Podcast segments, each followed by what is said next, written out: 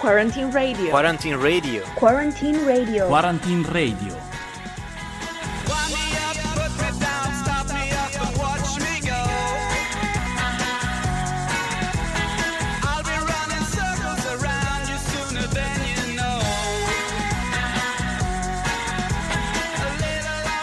Good morning, everyone. Here we are with another episode of Quarantine Radio. As usual, with me, there Cecilia and Federica. Are you guys ready for this brand new episode? But first of all, girls, tell us what are we going to talk about today? Today we will entertain you with many different things. As usual, to keep you updated, we'll have the news, provided this time by Simone Casciano. Then we'll listen to Fabio Perinelli from Ateneo di Racconti, who's going to read us a short story he wrote himself. But first, let's start with your contribution. Here for you, there's Tatiana telling us how she's spending this never ending quarantine. Hey, my name is Tatiana, I'm from Russia, and right now I'm going through this COVID crisis, staying here in Italy. I didn't go back because initially it was unclear how the entire situation would develop, and later on, Russia just completely closed the borders, so technically, I even cannot return right now. And I must say that it's not in easy times for foreigners. It's a very challenging experience because you're far from your family, from your friends. Those friends that you managed to make here in Italy during your short stay um, are out of your reach. And uh, the linguistic environment around you is very unfamiliar too, so you have to ask for help all the time because all the news updates uh, coming in Italian and you want to be aware of regulations, of new rules. Uh, you want to understand what is happening, what is going on, and I'm really grateful to those Italians who are ready to help us foreigners to orient ourselves in these circumstances. Uh, plus, the university is not helping because I feel that uh, all students understand now that we are so overloaded with the with the work. Maybe that's because they assume that staying at home we are more capable of doing extra work. But I think it just adds to the depression and tiredness. However, I think that in general we are coping quite well psychologically. At least now there is some small hope for a prospect uh, for a normal life going back slowly, step by step, maybe in a couple of weeks. So speriamo. time.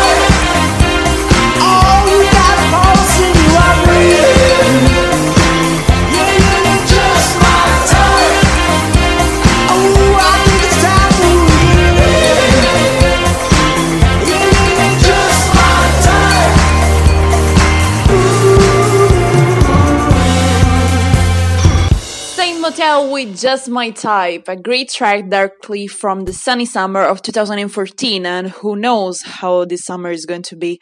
We'll see, but in the meantime, we'll just relax a bit with some stories. Here we have, in fact, Fabio Perinelli from the Ateneo dei Racconti performing a short story he wrote himself. Orange light filters through the windows. It shines on her naked body, trained to be liked barely hidden by the sheets. She pushes herself up with her arms and sits on the edge of the mattress. Giovanni, in the middle, is still sleeping deeply, hugging empty space. She managed to stay awake. It is not easy, but with time she got used to it. She stretches over him bringing her ear close to his face. Yes, his lips. Giovanni is tall, with dark beard and dark hair, the stagnant body of a 30 year old boy that was good at sports but now is drowning in work. He had been gentle with her, tender, even without knowing her. She had not been surprised. She always chose men like that. Gentle, alone, sad.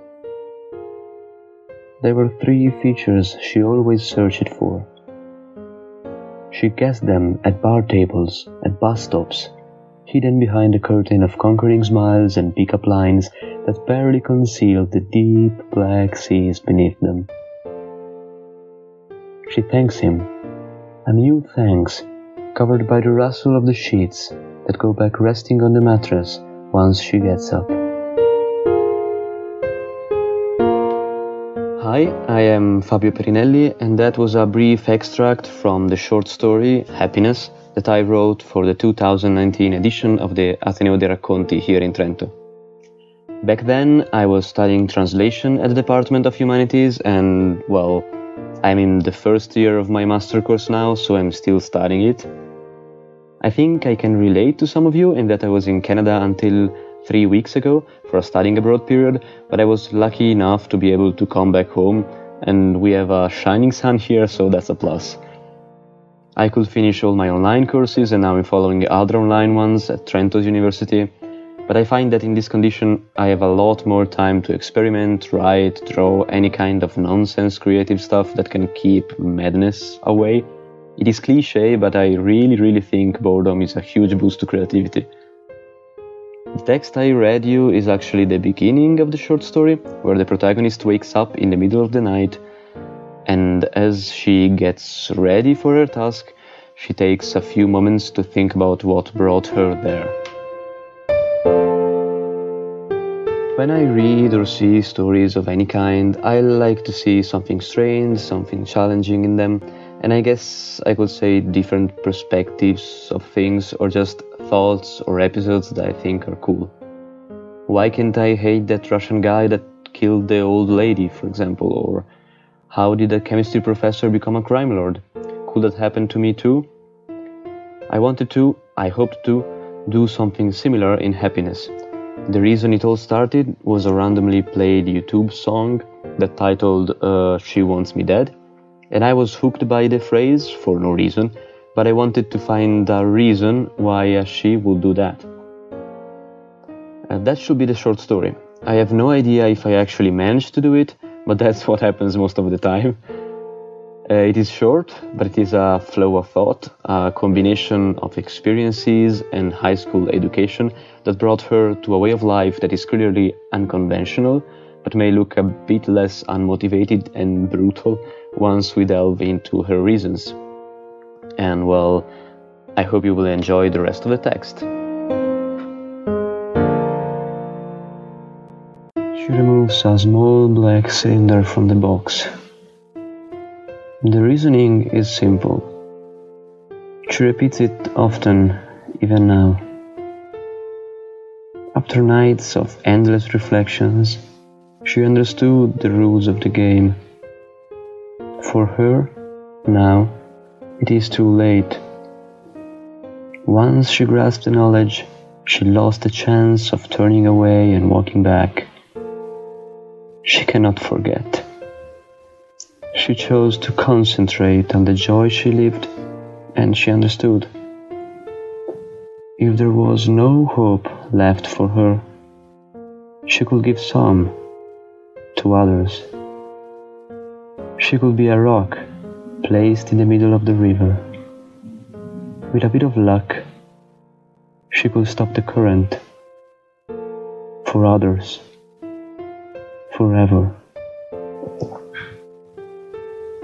With her right hand, she pulls out a small caliber gun. She tightens the black cylinder at the end of the muzzle. Giovanni sleeps still. She stares at him for some time. He is happy. She is sure of it. That has been her only aim since she smiled at him in the bar the first time. As always. She extends the arm. She points at his forehead. Infinite happiness.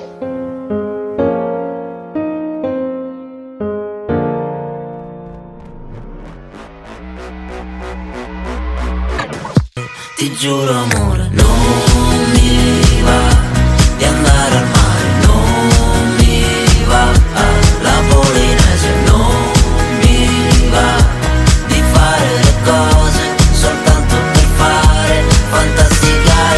Gazzelle with Polynesia, and despite the song, we would love to plan a trip to Polynesia. Well, well, come on, we'll see surely better days soon, and in fact, there is some great news today. So let's get through them with Simone Casciano, who provided for us the latest updates. Up to you, Simone. Welcome to the Daily Update. I'm Simone, and in today's news, Trump is at rift with Anthony Fauci on the US testing capabilities. EU struggles to unite on economic reboots, and scientists criticize UK government. The US currently has more than 800,000 positive cases, and testing remains a problem. President Donald Trump said Thursday he disagrees with Dr. Anthony Fauci after the nation's top infectious disease experts say the US needs to significantly ramp up testing. We absolutely need to ramp up not only the number of tests but the capacity to actually perform them, Fauci said. That way, he continued, you don't have a situation where you have a test but it can be done because there's not a swab or not an extraction media or not the right vial. All of those things got to be in place. I am not overly confident right now at all that we have what it takes to do that, Fauci added. During Thursday coronavirus task force news briefing, which Fauci was not at, Trump addressed Fauci remarks and said he thinks the country is doing a great job. I don't agree with him on that. No, I think we are doing a great job on testing, Trump said. Trump and his political allies have touted the total number of coronavirus tests conducted in the US, but the country still lags behind Italy in per capita tests performed. Europe tried to find union on recovery bonds. Commission President Ursula von der Leyen got a boost this week when Merkel signaled support for issuing EU bonds using a solidarity clause in the EU treaties as a legal basis.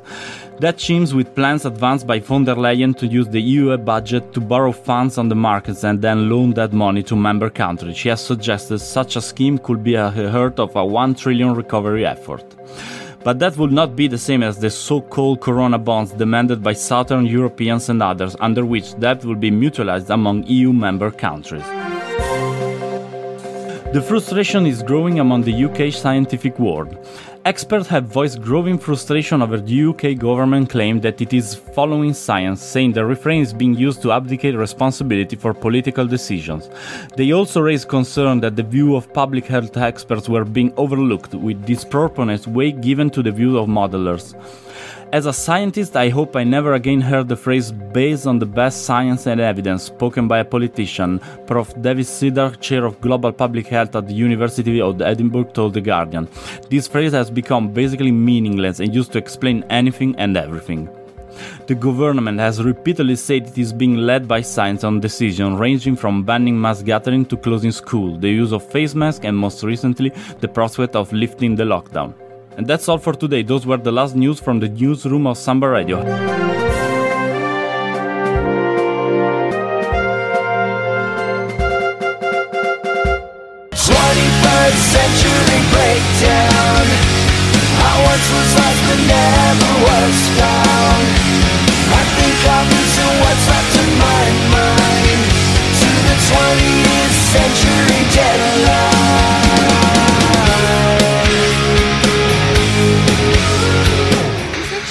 21st century breakdown? Maybe the Green Days were aware of what they were singing and somehow they wanted to warn us. well, who knows? But talking about breakdowns, there is a crisis that never passed and that we don't have to underestimate. We're of course talking about climate change. And in fact, even in quarantine, demonstrations won't stop. The movement Friday for Future has in fact announced a global strike for climate change for tomorrow, the 24th of April. But of course, this time the strike will be different. In fact, because of the lockdown, it's not possible to meet everybody in a square. But at least thanks to the internet, it is anyway possible to stand up for this really important cause. I believe that now more than ever, we really need to think about the future and climate and try to protect the environment. In fact, the more we destroy it, the more it will be easier for another pandemic to happen. By the way, the strike starts at 10 am with a virtual meeting at Palazzo Chigi, which is possible thanks to a geolocalization app.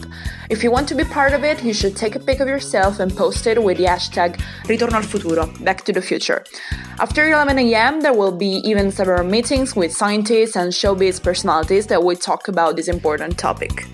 Yes, the aim of this strike is to start again after the pandemia in a better way, taking care of the rights of the people and also of the earth, which truly needs our help.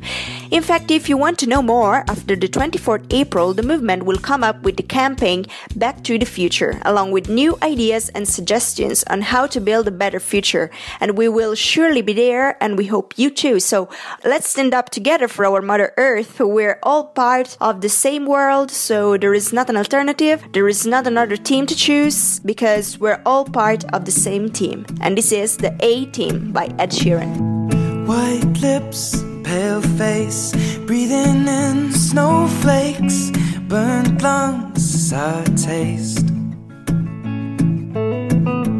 Lights gone, days end, struggling to pay rent, long nights, strange men.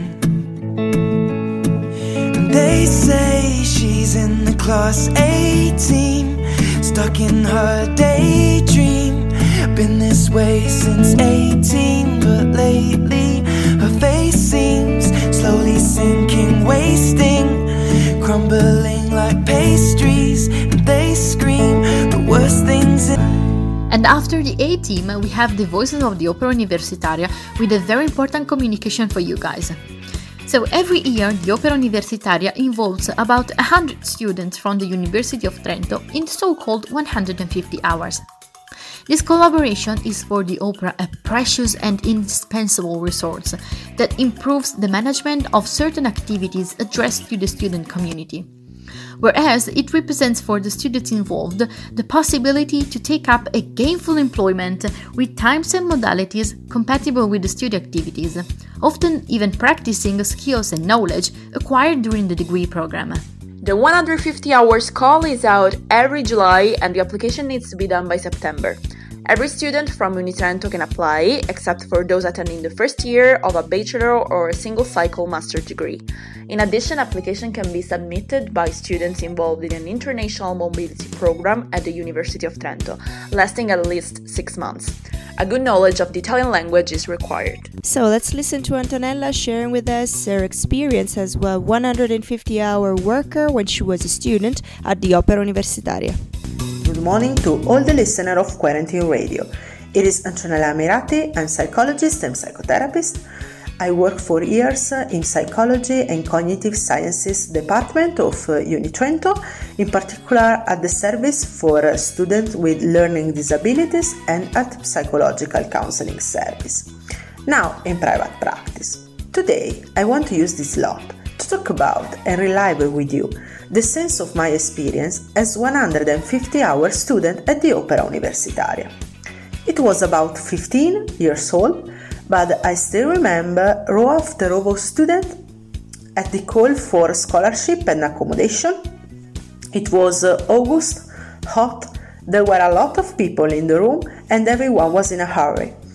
I worked directly involved with students because I was at the information point and I've been there for five years.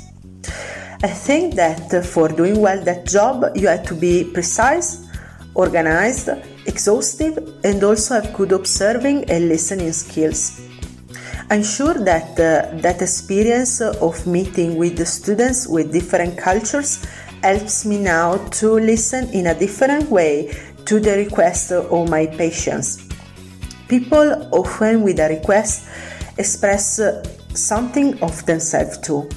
And uh, if you, in your own small way, can grasp a part of this too, you have done something good for others.